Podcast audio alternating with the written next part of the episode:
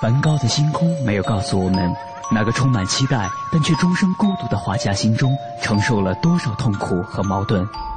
他只是静静的流转，安静的有些绝望。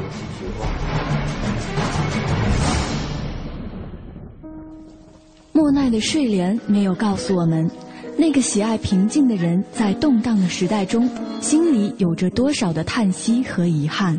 他只是静静的绽放，用柔弱的身躯撑起了整个时代。毕加索的线条没有告诉我们，那个一生充满激情与创造的人心中有着多么宏大的理想和期待。他只是霸道的出现在每一幅画作中，让世界都看到了自己。如果说一幅幅作品是一次次印象，那么这些印象背后的艺术家们，究竟又有着怎样的故事？凡尘工作室艺术系列全新话题：印象、写实与浪漫，带您一同走入艺术背后的世界，对话艺术家，还原他们最真实的样子。讲述他们最浪漫的艺术理想。本期话题：我与艺术这些年。本期节目嘉宾：宋永平。宋永平，一九六一年出生于山西绛县，一九七九年考入天津美术学院绘画系版画专业，一九八三年分配到华北广播电视学校工作，现在广播电影电视管理干部学院任职。八五美术新潮是指八十年代中期中国大陆出现的一种以现代主义为特征的美术运动，是我国美术界的一次重要转型时期。当时的年轻艺术家不满于当时美术界的传统路线，不满于苏联社会主义现实主义的美术特点和传统文化里的一些价值观，试图从西方现代主义艺术中寻找新的血液，从而引发的全国范围内的艺术新潮。有许多艺术家在这次活动中出现，并引领了八五美术新潮的发展。宋永平就是其中当之无愧的一位。那么，对于这位见证了中国美术转型的艺术家来说，艺术又代表着什么？他与艺术又是怎样结缘的呢？带着这些问题，我们的记者杨安为您采访了宋永平。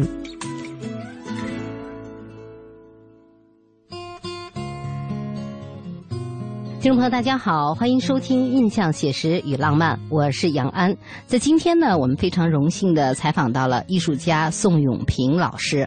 宋老师您好，您好。嗯，刚才在说艺术家的时候呢，我犹豫了一下，我不知道用什么样的词来去定义您所从事的艺术。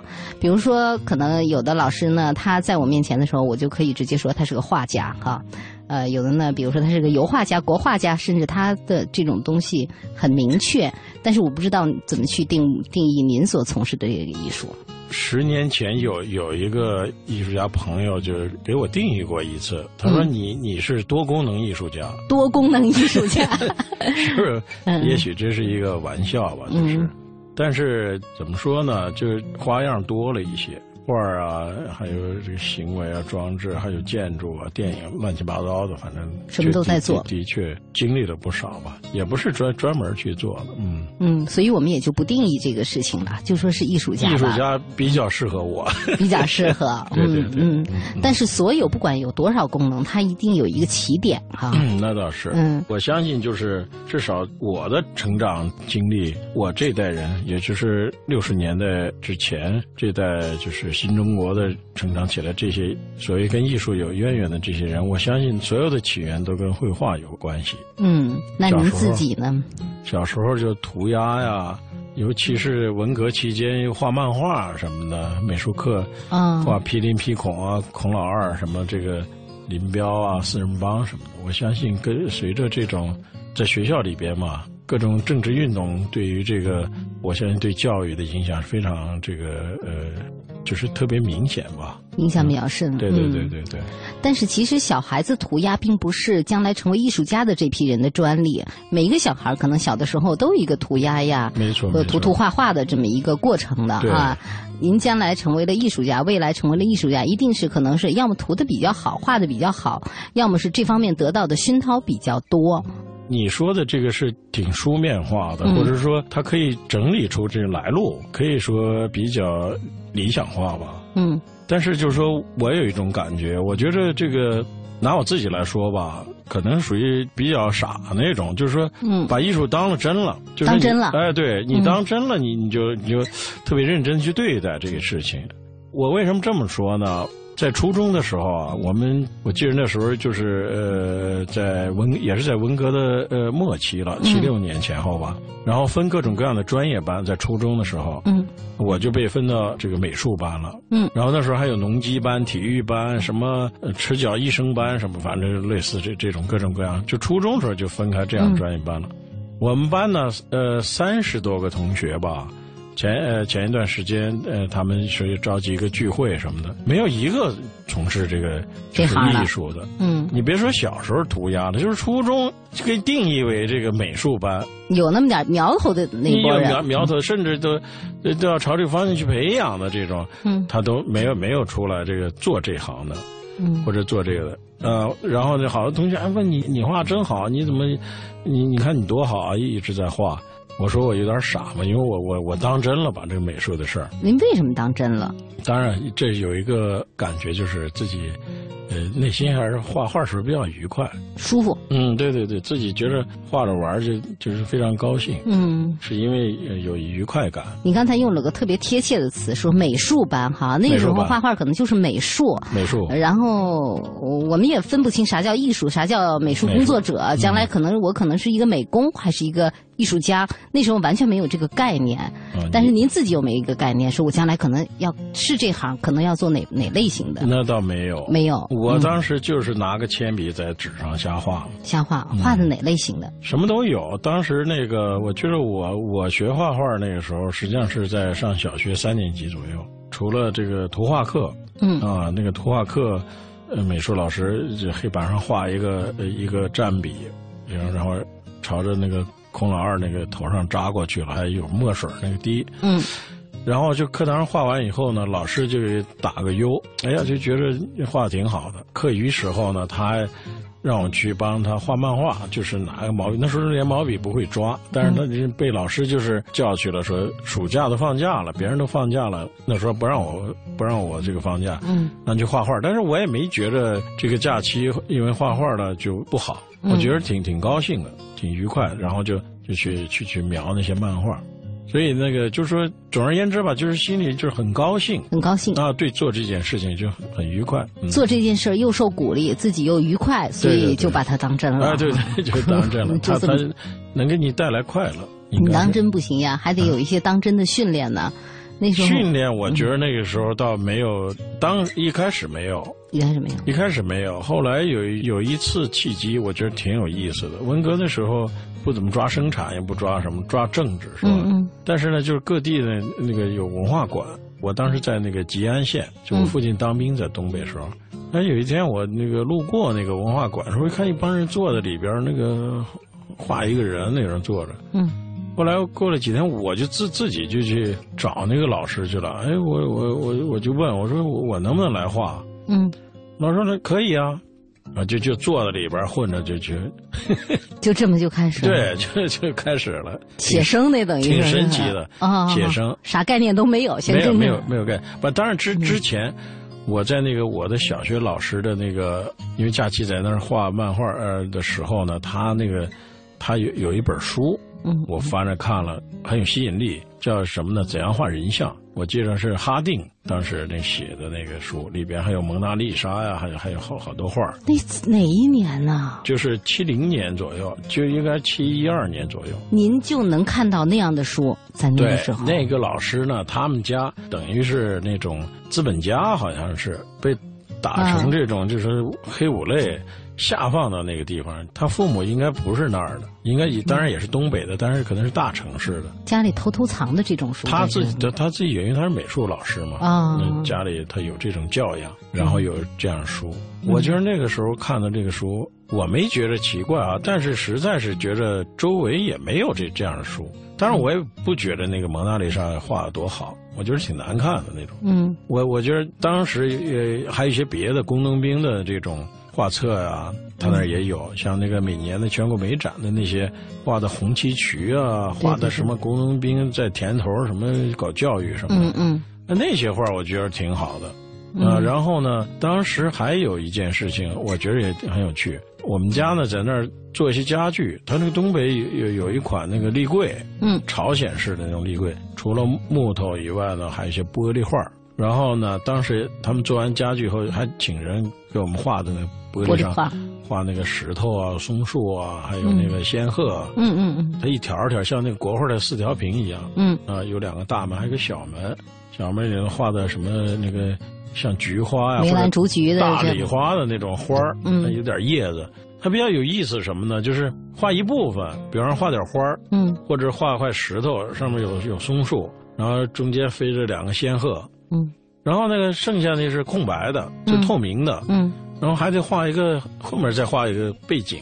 啊，然后当时我也不知道因为什么，就是他只画了玻璃那一部分。嗯然后呢，我妈呢知道我喜欢画画，就让我后面画个背景补呢，啊补上。后来弄了一个那个卡纸，嗯，就是我买了点油画颜料，那时候号称是油画，因为它的玻璃画是用油油油色来画，油彩弄的。对，我也就配上点油彩，画一个蓝天嘛，那种那种渐变的。我记着很有意思什么呢？那那应该算我的第一张油画。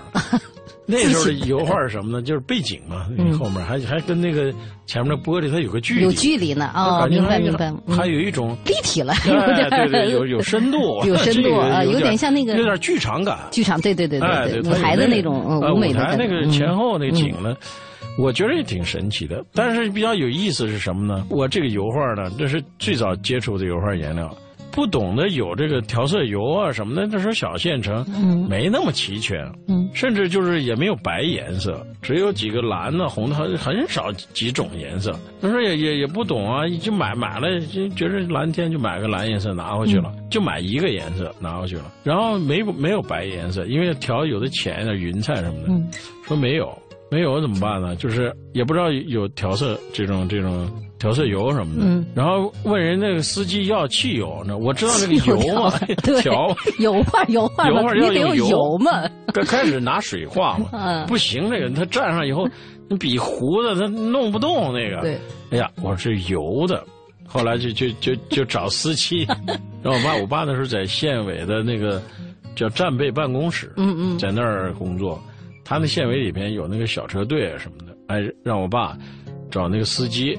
给灌一瓶汽油，拿回来蘸，哎，挺好的。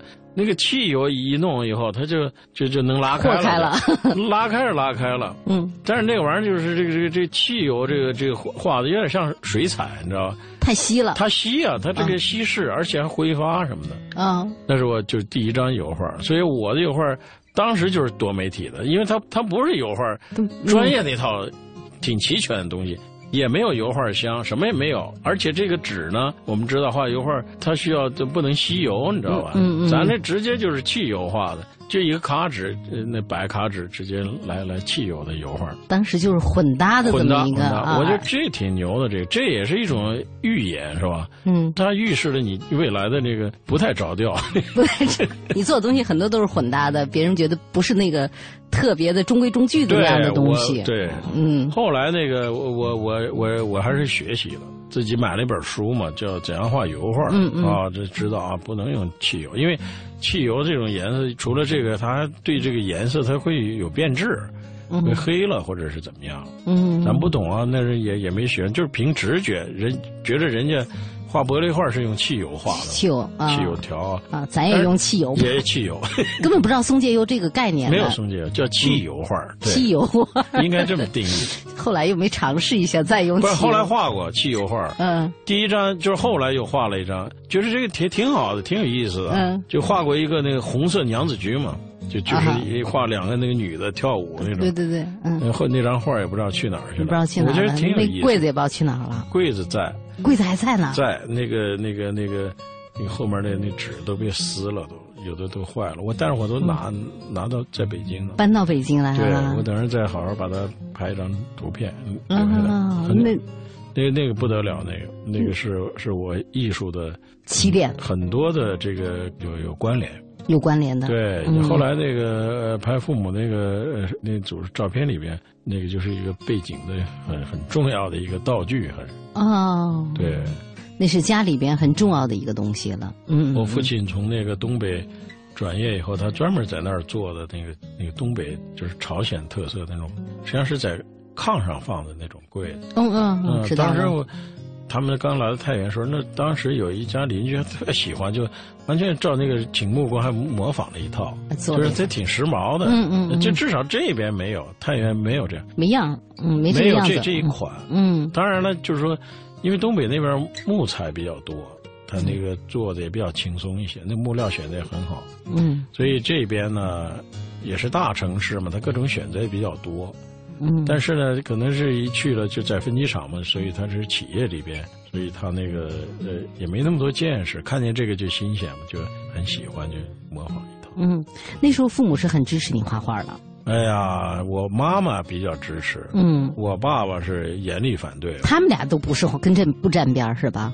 不沾边嗯，但是我妈有点沾边什么的，因为她。他当年是这个呃师范学校毕业的，嗯，是河北的定州师范，呃，上定州师范，所以他对教育啊，嗯，不管你做什么，你只要是对孩子有有好处的，接受教育的，文化素养不一样，不一样，他理理解。像我父亲呢，就是我父亲，其实在他们那个年代。也算一个，也不是一般人吧。也也是有有一些文化的这样的。对啊，他也是初中毕业。那那相当厉害了。相当可以了，后来。约等于本科以上了。约等于当当然，他他那那种就是情况啊。对。等于本本科，因为当年五十年代能能上到初中很不容易，也算比较自己比较好学吧。算读书人了。算读人，但是呢，我父亲属于那种书呆子型的。嗯。他的在小的时候，在在家里边，他也。不好好干活儿，农村的嘛，我我我父亲他们家，然后人家就看不上他，就是那是属于四体不勤五谷不分那那那号百无一用是书生，只能看书。嗯，哎，还还还考上初中，然后初中毕业以后自己还有主意。他本来家里给他那个找了媳妇儿了，还我后来才知道，听我妈说过，自己不要了就跑了就。就是征兵，自己当兵走了就，挺叛逆的，这就有点意思。这个那然后走了以后，家里也不知道去哪儿了。后来才打听，后来他往家写封信的时候，他已经到了北京了。都我奶奶才知道他当兵去了。嗯，但那个时候当兵是我父亲从年年代上划分，应该是就是抗美援朝的兵。哦，但是呢，我父亲是初中生。他算有文化的，嗯，然后在部队呢，还弄得还有好多人给好多人首长讲课，还，嗯，弄的是培养对象了，还，因为基本上那个时候新招的兵全去朝鲜了，嗯，然后很少就是能留在国内的，嗯，他算少数的之一，留在年轻时候还还挺有，还挺有可能性的那种，后来留在国内，然后到。西安那个呃炮校，还有步兵学校，嗯，还有什么学院培养了？啊，培养还，所以他是虽然是抗美援朝兵，但是没去朝鲜。没去朝鲜。对，实际上是是我们我小时候我就觉得，嗯，就觉得父亲打仗了才是一种荣耀啊，没去朝鲜那这不算数那种感觉。觉得有点面子上挂不住是吧？对，挂不住。当兵的嘛还没打过仗，但是呢，这个这个设身处地想的话。他还算精英了，是属于那种，属于这种保护性人才。嗯，哎，不能弄弄前线，弄前线没保障呢。嗯，哎，所以这个他属于那么一号人，人才，算人才，挺。那他怎么就不能理解您画画呢？他不理解我画画有有几个原因吧？一个呢，就是他自己的呃生活经验里头没有这这一块东西，他觉得这个你画画他。他学习的，他都在村里的话，他都不能生存。嗯，你这画画算个啥？村里他没有这种经验，他不知道这这东西有价值。再一个呢，就是说，呃，他觉得学好数理化的话，或者是对他当时说不行，你就去学个木匠。木匠的话，你你你生活有着落，对不对？还是营生的问题。营生，那就绝对是营生是很重要的。我想我爸可能去部队也是营生的问题。至少他他不用下地，他得有饭吃嘛，有衣服穿嘛，对不对？当兵呢，在当那个年代还是挺挺骄傲的一件事情，最可爱的人是吧？对对对，大家都挺羡慕的。嗯，但是搞艺术是有点让人难以理解的。艺术是是是跟那个不靠谱。一直不理解吗？还是后来也？后来那就上大学了，他不理解的。你考上大学了，也得理解。然后他理解了。不是，那不理解他也得理解。也理解。嗯，得到国家鼓励的，是吧？你能上大学，那就不说是学什么，那也是一种在八十年代还是挺挺挺挺荣耀的。嗯。而且我父亲呢，有一件事情，不是当时也也。也有转变，我父亲就是反对我我画，但是可是我们我那个上小学时候，那经经常的就是学校有这种画画的事情，让我就把我留下来就画嘛。也是个小光荣哈。也算光荣，我我觉着啊，至少我自己挺高兴的。嗯。反正自自己一直在学校里画，至少上美术课时候，老老师直接给写个优嘛，那时候挺高兴。当然学学别的专业也还可以，我没觉着有有什么困难吧。嗯，是这样。美术就是你你你呃写别的作业的时候，你你觉得有点累，你老老得写作业完成一个东西，但画画的时候就没有那种感觉，就不觉得累。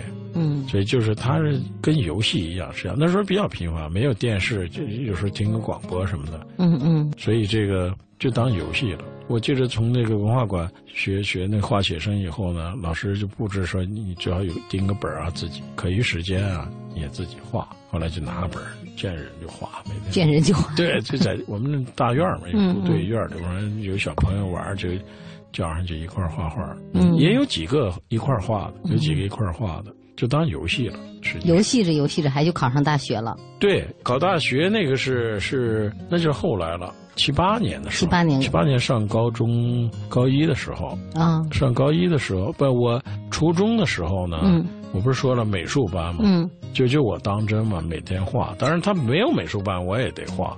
我就喜欢这个东西。然后同时呢，那个分机厂呢有一个工人俱乐部，文化宫。嗯，他那个有那个工人版画，那个一有这个全国美展什么，他就组织那个创作组。嗯嗯，在那个文化宫里面就给提供那个呃那个木板啊、材料啊什么的，刀子什么就刻版画。我也去那儿去看过，而且他们那儿也也画一画。一个是这个，再一个呢，就是我们楼有一个呃朋友，应该算我的老师。我应该就是还应该讲这儿这个故事，因为在那之前我不是油画都是那个汽油画。汽油画对。后来我看完那个怎样画油画那本书以后呢，他告诉他应该那个纸啊要做底，因为怕吸油，吸油了以后那个颜色啊会变颜色不好看。一个是这个，再一个呢就是还还告诉做个油画箱。嗯，然后里边还还有这个画写生的一些范画什么的。嗯，那笔也装不进去，太太小，太小了。然后手里抓着笔，里面呢有两三个火柴盒那么大的一张纸，刷上那个胶嘛，木工刷上胶，哦，那个胶还得是用水煮，嗯，刷上两两三次，而且那个纸是什么纸呢？我记着，是那个就是工厂里边晒图那种蓝图，你知道吗？我知道，那个挺脆的那个纸有点。刷上胶 更脆，更脆。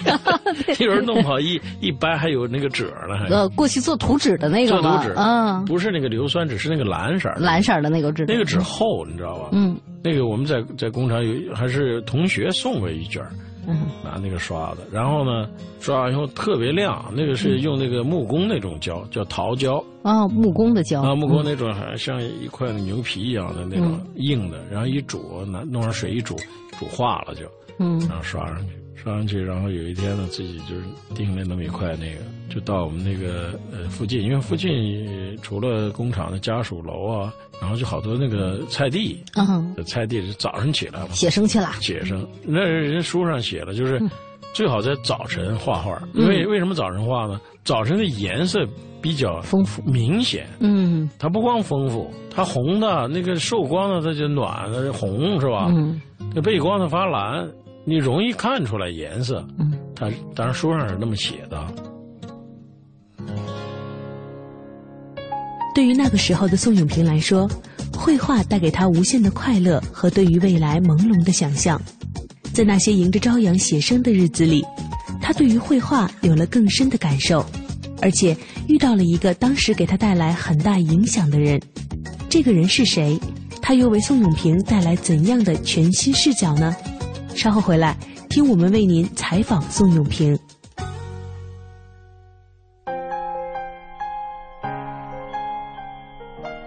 您正在收听的是凡尘工作室全新系列，印象、写实与浪漫，精彩稍后继续。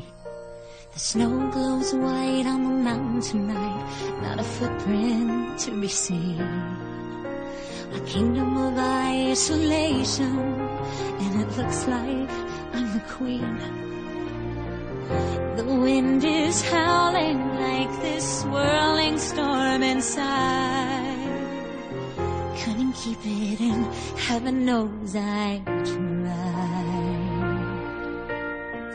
Don't let them in, don't let them see. Be the good girl you always have to be.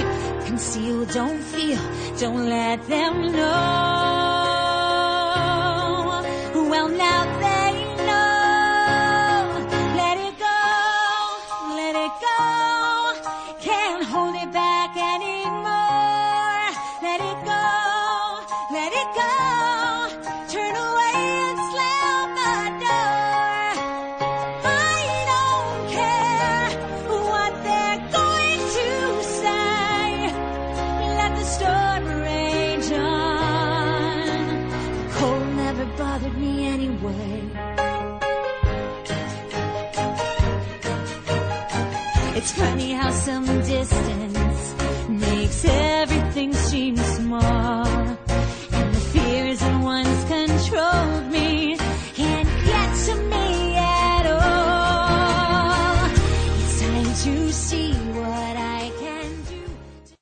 照明，对，就是欧度照明，全国招商零二零三九九三五九八八。我是赵薇，厨房电器我选万和，热水器我更选万和。联邦三十年中国好家具，联邦家私中国家具领导品牌。奶瓶三十五，背带裤一百二十九，学步车四百六十八。姐，这小家伙开销可不小呢。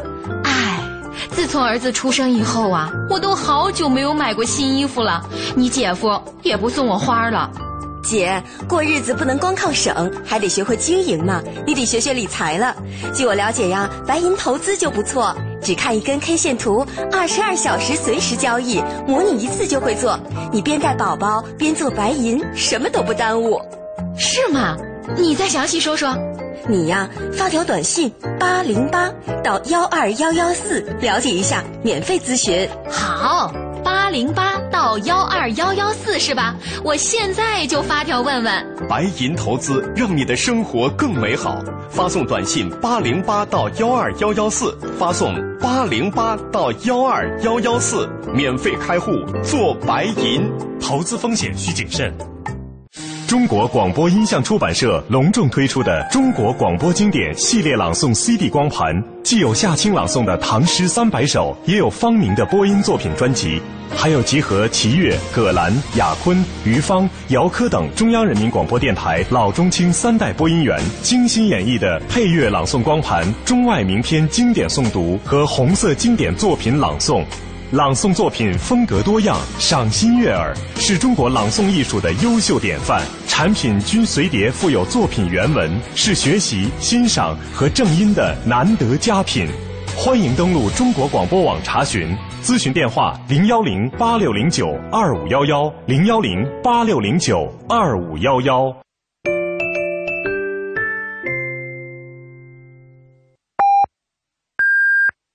北京时间二十二点三十分。报时中国经济，我是爱国者冯军。创业要发展，离不开四个字：开源节流。可是要想创品牌，必然要投研发和宣传。解决这个矛盾是扩大市场，走出去。报时中国经济。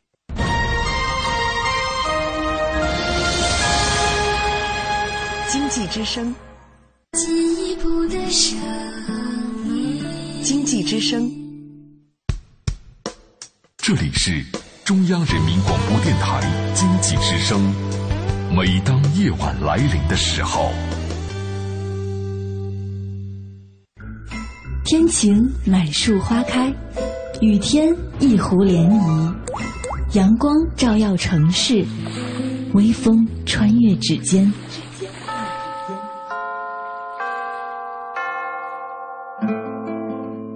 夜每个电台播放的情歌，沿途每条山路铺开的影子，一切因为内心有一个坚定的理想而生动。在内心的世界，艺术家们是不羁的行者。那个梦想因为自由，所以浪漫；因为真实，所以感动。他们任由自己的想法穿越阻隔，肆意绽放。凡尘工作室易筋经系列全新节目《印象、写实与浪漫》正在继续。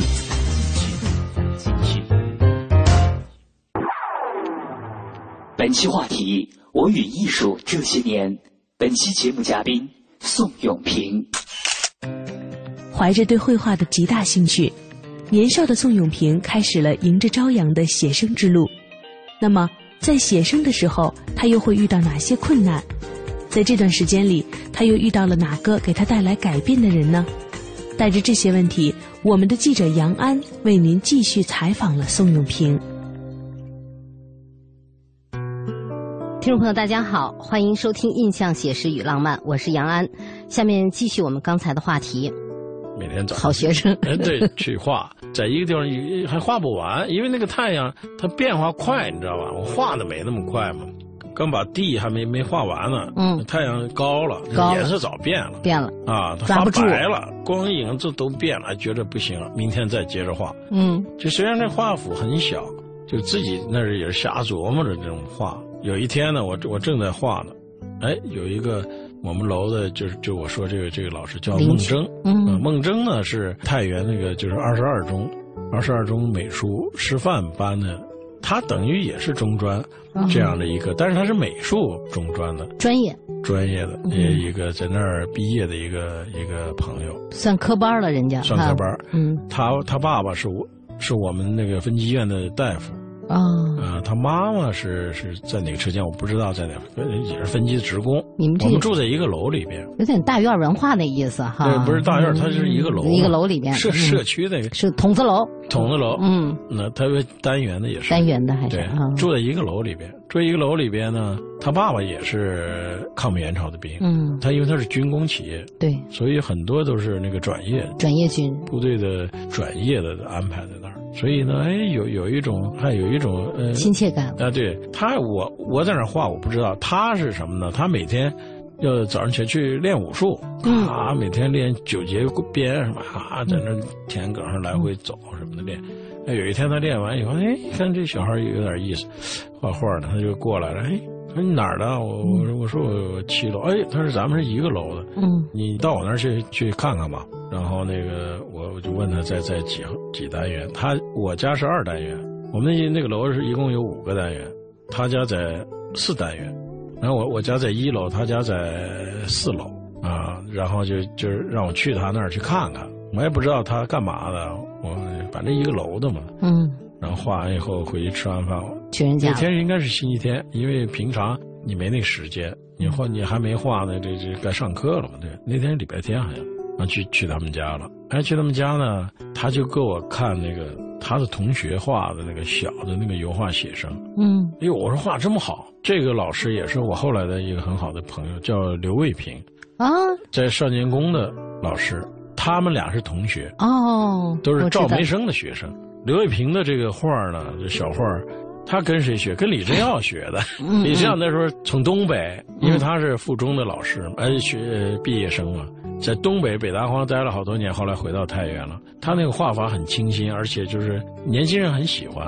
呃，那刘卫兵画小色调，哟，太漂亮了。我没见过这种我只在书上见过那怎样画油画，工农兵怎么画油画嘛，对不对？嗯，没见过这个，这这这科班训练的怎么画油画，而且没见过真的油画，没没见过没见过原作，没见过原作，那是平生见的第一幅原作，等于是不是一幅一摞一摞这么大一摞贴在那个纸上，也是纸上画的，但是他那个纸比较牛，人家做的专业。嗯，我一后来一问，我我说我这怎么这么滑呀？这个这个这太光溜这。他说这个油画纸是拿那个胶和那个立德粉滚在纸上的，就是它有立德粉和那胶弄完，它都不是那么光，它能够吃住笔触啊、颜色什么。哎呦，我说这个太专业了。后来呢，就是他他说这一摞都给你吧。哎呀，送给我了，第一面之交啊啊！他说你你这拿去看吧，就就给我了。那个年代的人真是哈，太牛了！不是，当然了，我还没说在东北时候那个，我就猫着看人家画写生，我就我就进去了，就就让画。嗯，然后那时候那个叫张中国，我现在记着那个老师呢。你说那时候老师多朴实啊！他们办班就文化馆，就是给这些各地来的喜欢美术的人培养他们。培养完了就是什么呢？自己亲自做模特，而且也不收费，没有一分钱，大家去了就学就可以了。你看我说我去了，他就来吧，你只要你喜欢就行。同道中人那种感觉。对你来了就是给给你发张纸让你去画。然后这个老师也是这样，我相信他这种基本的这种就是很很有就是很富有。这种情感，所以我这就我我我为什么就是说喜欢这这个艺术这件事情呢？我至少我我在这个学艺术的历程当中啊，就是他这种人情味儿太充分了，他很很有人性的光辉，嗯，所以这也是我这个这个艺术吸引我的地方。然后呢，就是来人，因为没有任何钱，他都不知道我是谁啊，嗯啊，就就把这就给后来。知道我叫什么名字啊什么的。后来他因为在当时我看，当时好像他他在山坊，呃，在山坊那个小学当老师呢。刘卫平、孟征、孟征，嗯，这是我们楼的这个刘卫平是上进宫的老师嘛？嗯嗯，他可能刘卫平送给他的话，他把他送给我了。嗯，然后让我晚上去他们家，他摆一个静物，带着我一块画。啊，在他们家画画。嗯嗯，然后那个。呃，有时候就是领着去他们学校，他是喜欢画国画，嗯，也也画油画、写生什么的。我一看画的也特别感动，也特别好。然后呢，他们山法有这种这种这个，因为图案史嘛。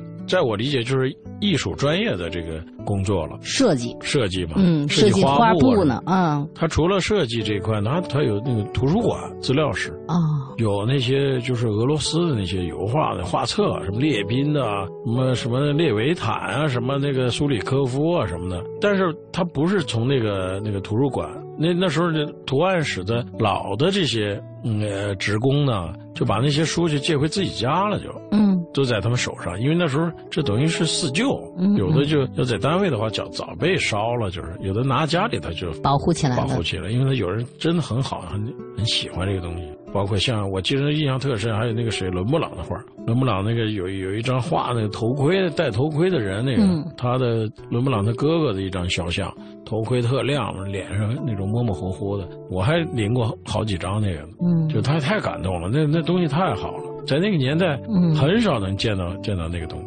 开眼了，哎，真开眼了。那个时候看这些东西，跟当年看到蒙娜丽莎的感觉不一样，不一样了。到那个年纪的话，你就哎呀，觉得画这么棒，这个明白点了。对对对，嗯，蒙娜丽莎那个那这那时候太小了，不是蒙娜丽莎，我到现在我也没看出好来。说实在的，他就是说太神秘了，可能啊，就是说你得达到一定的修养，你去理解那个微笑什么的。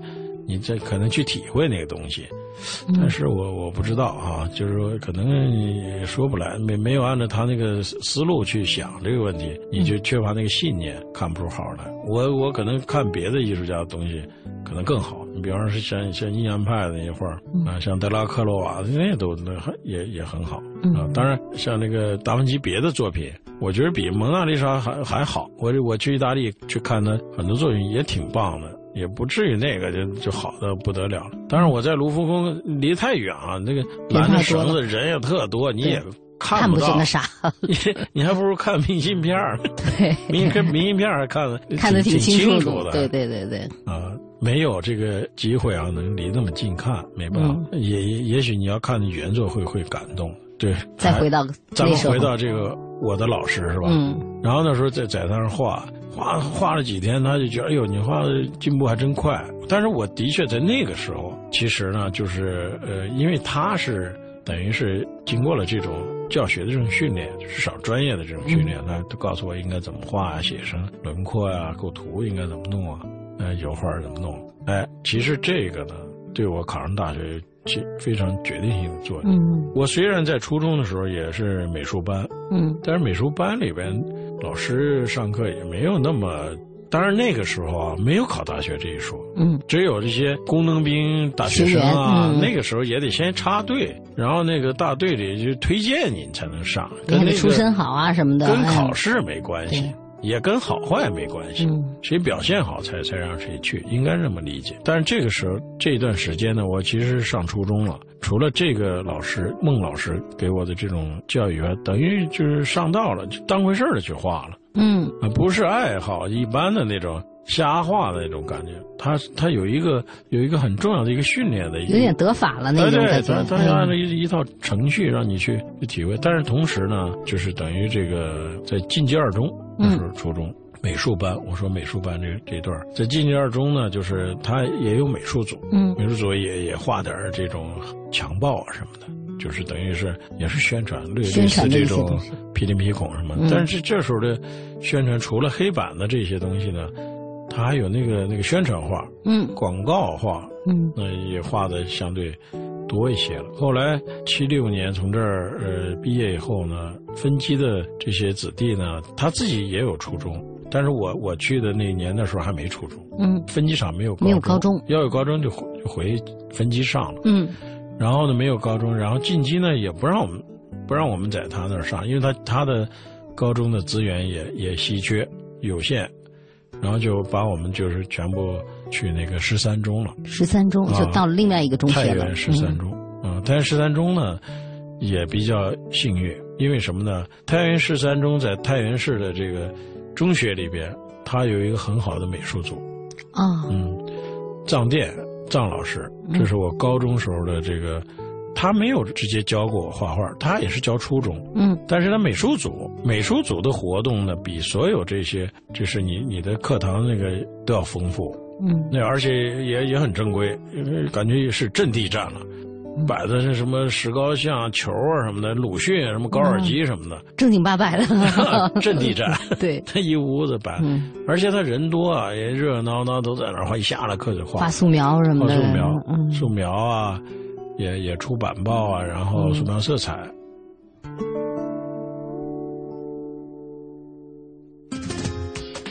进入了太原十三中，对于宋永平来说，似乎代表着绘画终于成为了自己明确的发展方向。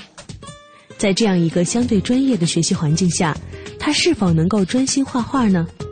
接下来，他又是否会顺利的进入专业美术学院学习绘画呢？明天的节目中，我们将为您继续采访宋永平。本节目由樊城工作室策划制作。总策划王小晨，执行策划张文远，制作人王瑞南。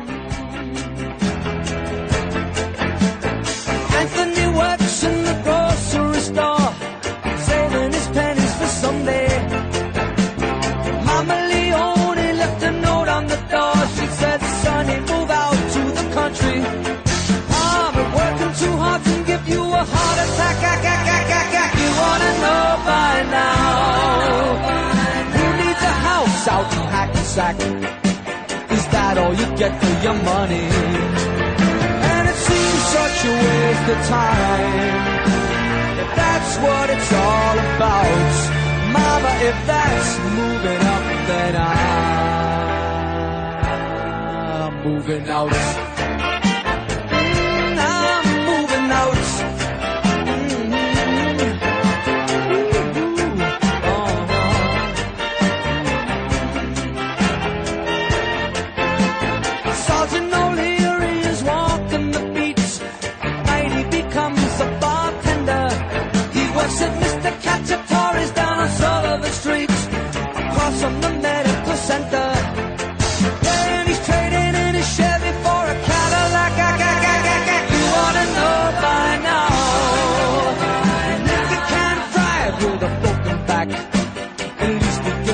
Defenders.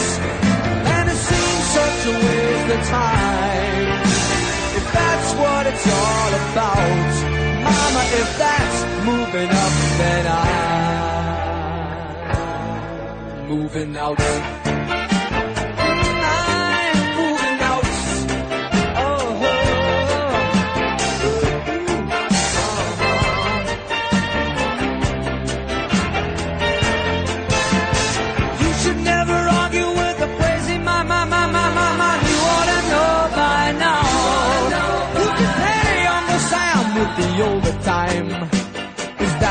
Get for your money?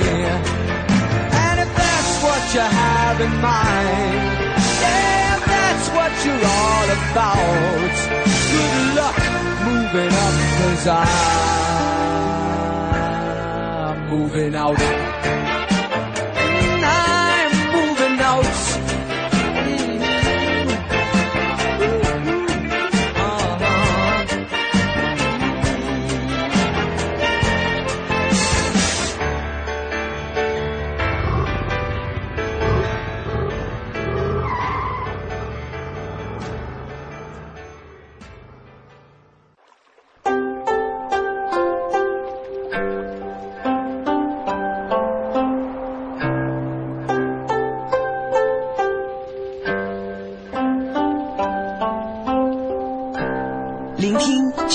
声音，中央人民广播电台经济之声。进一步的声音，经济之声。您即将收听到的是《非常科学》，探索发现，聚焦科技瞬间，感悟新知，记录地球故事，零距离破译人类生存奥秘，跨时空探索宇宙恒久之谜。非常科学，不一样的视角，的视角，不一样的科学。非常科学由中央人民广播电台经济之声与中国科协联合推出。听众朋友，大家好，欢迎收听《非常科学》，我是亚楠。最近啊，在电影院线热映的科幻大片《雪国列车》，以与众不同的世界观引人注目。电影讲述了近未来的地球陷入冰封，幸存者在一列永不停息的列车上求生。下等车厢的平民不满等级压迫，掀起暴动，向首节车厢挺进。片中有惊心动魄的肢体对抗，也有瞠目结舌的真相逆转。他们全在十几列火车车厢之内展开，空间十分有限，是一部典型的小世界电影。那么，什么是小世界电影呢？今天的非常科学，我们就来盘点一下科幻电影中的小世界使用方法。小世界电影通俗来说叫做封闭空间电影。顾名思义，角色的活动范围被限制在有限的空间内，以建筑物、交通工具等作为常见。与外界保持物理隔绝的同时，也常伴随着大幅度的通信阻断，使小世界成为一座信息孤岛。小世界中角色有限，即使画面中人头攒动，主要矛盾也会集中在有限几个人身上，还通常包含激烈的冲突，以弥补场面上的单调。冲突可以是火爆的动作打斗，也可以是心理斗争和破解谜题，两者经常在同一部作品共存。小世界电影在惊悚和科幻类型最为常见，科幻电影采用小世界架构，其情节作用非常多样化。沙阵和保护体是两种常用的小世界载体。属性邪恶的小世界不斥为一个谋杀竞技场，本身就是一切矛盾的始作俑者。这类小世界强调与外界的森严隔绝，给主角制造更大的挑战。谋杀竞技场可以由人力打造和控制，比如《心慌方》中布满机关陷阱的高科技立方体，《林中小屋》被电脑操控的直播舞台，《饥饿游戏》后半段的竞技场也不乏异曲同工。另外，也可以具有自主意识，罪魁祸首通常是电脑。夺命大厦中围剿住客的智能公寓楼，病毒捕猎访客同化成机械的幽灵船，又怎能忘了二零零一太空漫游中的哈尔九千不动声色的夺取生命？熟睡的宇航员甚至没有反抗的机会。这部划时代经典描绘了将生命全盘托付给非生命之手的险恶。假如扩展定义。每一颗地外行星都是一个吞噬生命的小世界。阿波罗十八号潜藏杀机的月球，火星最后十日生机勃勃的红色星球，欧罗巴计划暗流涌动的木卫二冰层，虽地貌广阔，却令人寸步难行，跟被禁闭没有什么两样。将这一思路推到极致，便是地心引力无垠的宇宙。有什么比漆黑冰冷真空的宇宙更高效的杀人空间呢？外层空间自然比地球表面广袤得多，但扎根于地球的普罗大众来说，这个陌生环境仍是个求生无门的小世界。反之，小世界也不乏与人为善，封闭出坚不可摧的堡垒，保护乘客不受外界的威胁。比如海底两万里的鹦鹉螺号，这艘蒸汽朋克潜水艇遨游深海，击退大章鱼。太空飞行其中的房子，则是抵挡陨石流星与外星人的避风港。太阳浩劫描述了一次飞蛾扑火般的太空冒险，全靠巨型飞船抵挡致命的太阳光热。邪典片《黑星球》则属于内外兼修，舱外太空固然杀机四伏，舱内的气球外星人、意识炸弹也竞相惹出麻烦，让一群嬉皮士宇航员左支右绌，疲于应付。黑色幽默不断上演，固化强弱，危机立现。小世界的高度闭合性使之适合充当天然的狩猎场、竞技台。此类影片开局时，主角几乎无一例外都处于弱势的一方，外援不至，求救无门。有限的空间又固化了强弱局面，且看如何出奇招，实现惊天逆转。电影《异形》开辟了一种封闭空间围猎的怪兽片套路，几部续集虽然风格各异，或多或少因袭了这个思路。直到前传《普罗米修斯》仍然乐此不疲，在极其有限的场景中蹦出张力。而电影《异形》也几乎延伸出了一整个亚类型：迷雾的小镇商场、极度深寒的豪华游轮、深海狂沙的大洋基地。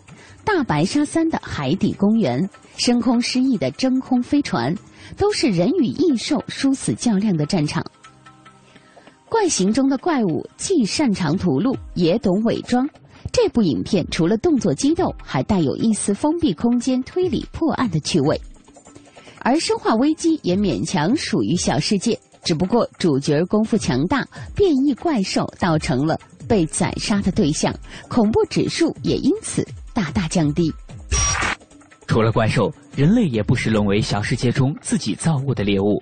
在夜困杀人场被机器警卫追着仓皇逃窜，在死亡机器被机械恐龙逐个开膛破腹，或是与土星三号的机器人展开笨拙的交锋，人与人在小世界争锋相对罕见。新特警判官里，犯罪团伙盘踞的大楼是一例，判官单枪匹马杀出血路，正好凸显以弱胜强的个人英雄主义。人类清除计划将情势颠倒，屋主一家是主场，但闯入者有人数优势和枪炮武装，逼迫主人采用游击战术御敌。资源限制考验智慧。小世界里资源匮乏，就地取材主义成为了强调和包养的作风。各种怪兽片多少具有上述特征。怪形中，科考队员想到的是用火去降服嗜血狂魔。夜困杀人场的机器警卫被以各种商店电器来击退，深海狂鲨中的科学家则用餐具和捕鱼器材周旋智能鲨鱼，死亡机器的雇佣兵借助大厦通行门升降机等逃脱魔掌，而饥饿游戏中人与人的对抗中，铃木、池水等取用得当，都可以成为拯救生命、制胜对手的法宝。可见，越是在小世界求生，越需要。大学问，设置谜题，铺设悬念。同样，由于小世界与外界信息不畅，也通常被用作冒险解谜的舞台。封闭空间构成谜面，线索尽在其中，相对公开公平。电影《月球》的大财团阴谋，电影《深渊》的智慧体迹象，电影《立方体》的过关谜题，电影《深空失忆》中尘封千年的真相。随着对小世界的探索，如剥洋葱一般层层揭开。作为谜面的小世界被设置区隔到变态的绝境，诸如深海悬疑、黑洞表面、恐怖游轮等，它们分别发生在深海、飞船和时空混乱的游轮之上。幽闭空间扭曲了物理定律和心理状态，模糊了真实与虚幻的边界。引入了意志层面的角力，虽不如搏杀怪兽机器人来的热闹，但铺设得当的悬念一样可以引人入胜。越狱模式动机强烈，封闭空间多数呈现牢笼特征，适合刻画主角英勇冲破封锁、投奔外部世界的抗争。几乎所有死亡竞技和怪兽猎杀的恐怖片都包含越狱元素，只不过动机来源于魔怪敌人，而非空间本身。小世界有更标准的越狱陈述，在物质世界如天狱飞龙的未来监狱，如心慌方的立方体迷宫。开宗明义定性亟待逃离的空间，故事的所有张力也来自于受困与脱困的拉锯。精神世界的越狱有源代码，该片形象的点名，即使人的肉体消亡，依然无法磨灭意识对自由的天然渴望。控制成本，以小博大。小世界其实与低成本可以比翼双飞的，极小格局可以反映极大的主题。电影雷管只花费了七千美元。用一栋房子和几个有限的角色提出了别开生面的时间旅行理论。如果制作成豪华大片，剑走偏锋的才思创意可能就会被花里胡哨的特效淹没，沦为一部过目即忘的普通穿越片。而极端的例子是，这个男人来自地球。这部影片涉及的历史时间跨度、地理文化的广度，用史诗来形容都显得苍白无力。真有亿万投资，也不可能完整再现。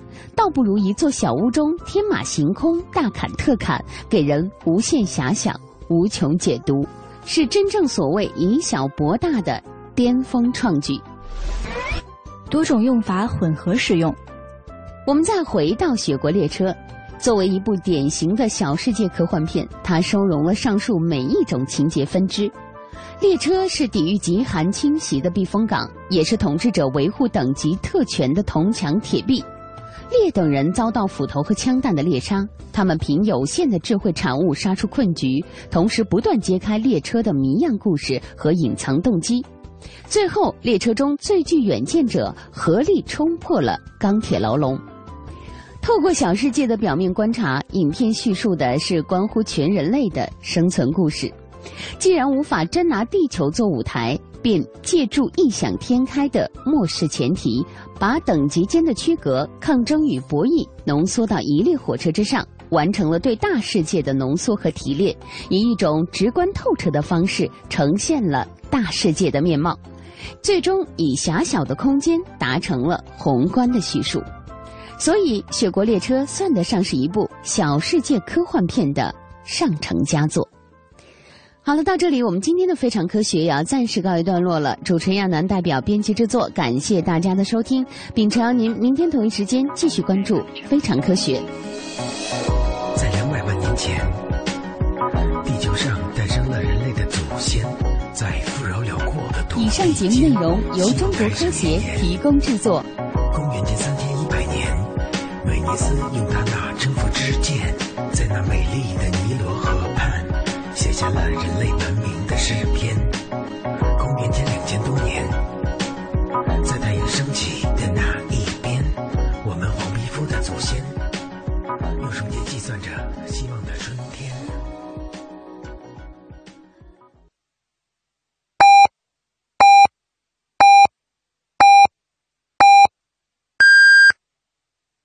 北京时间二十三点整。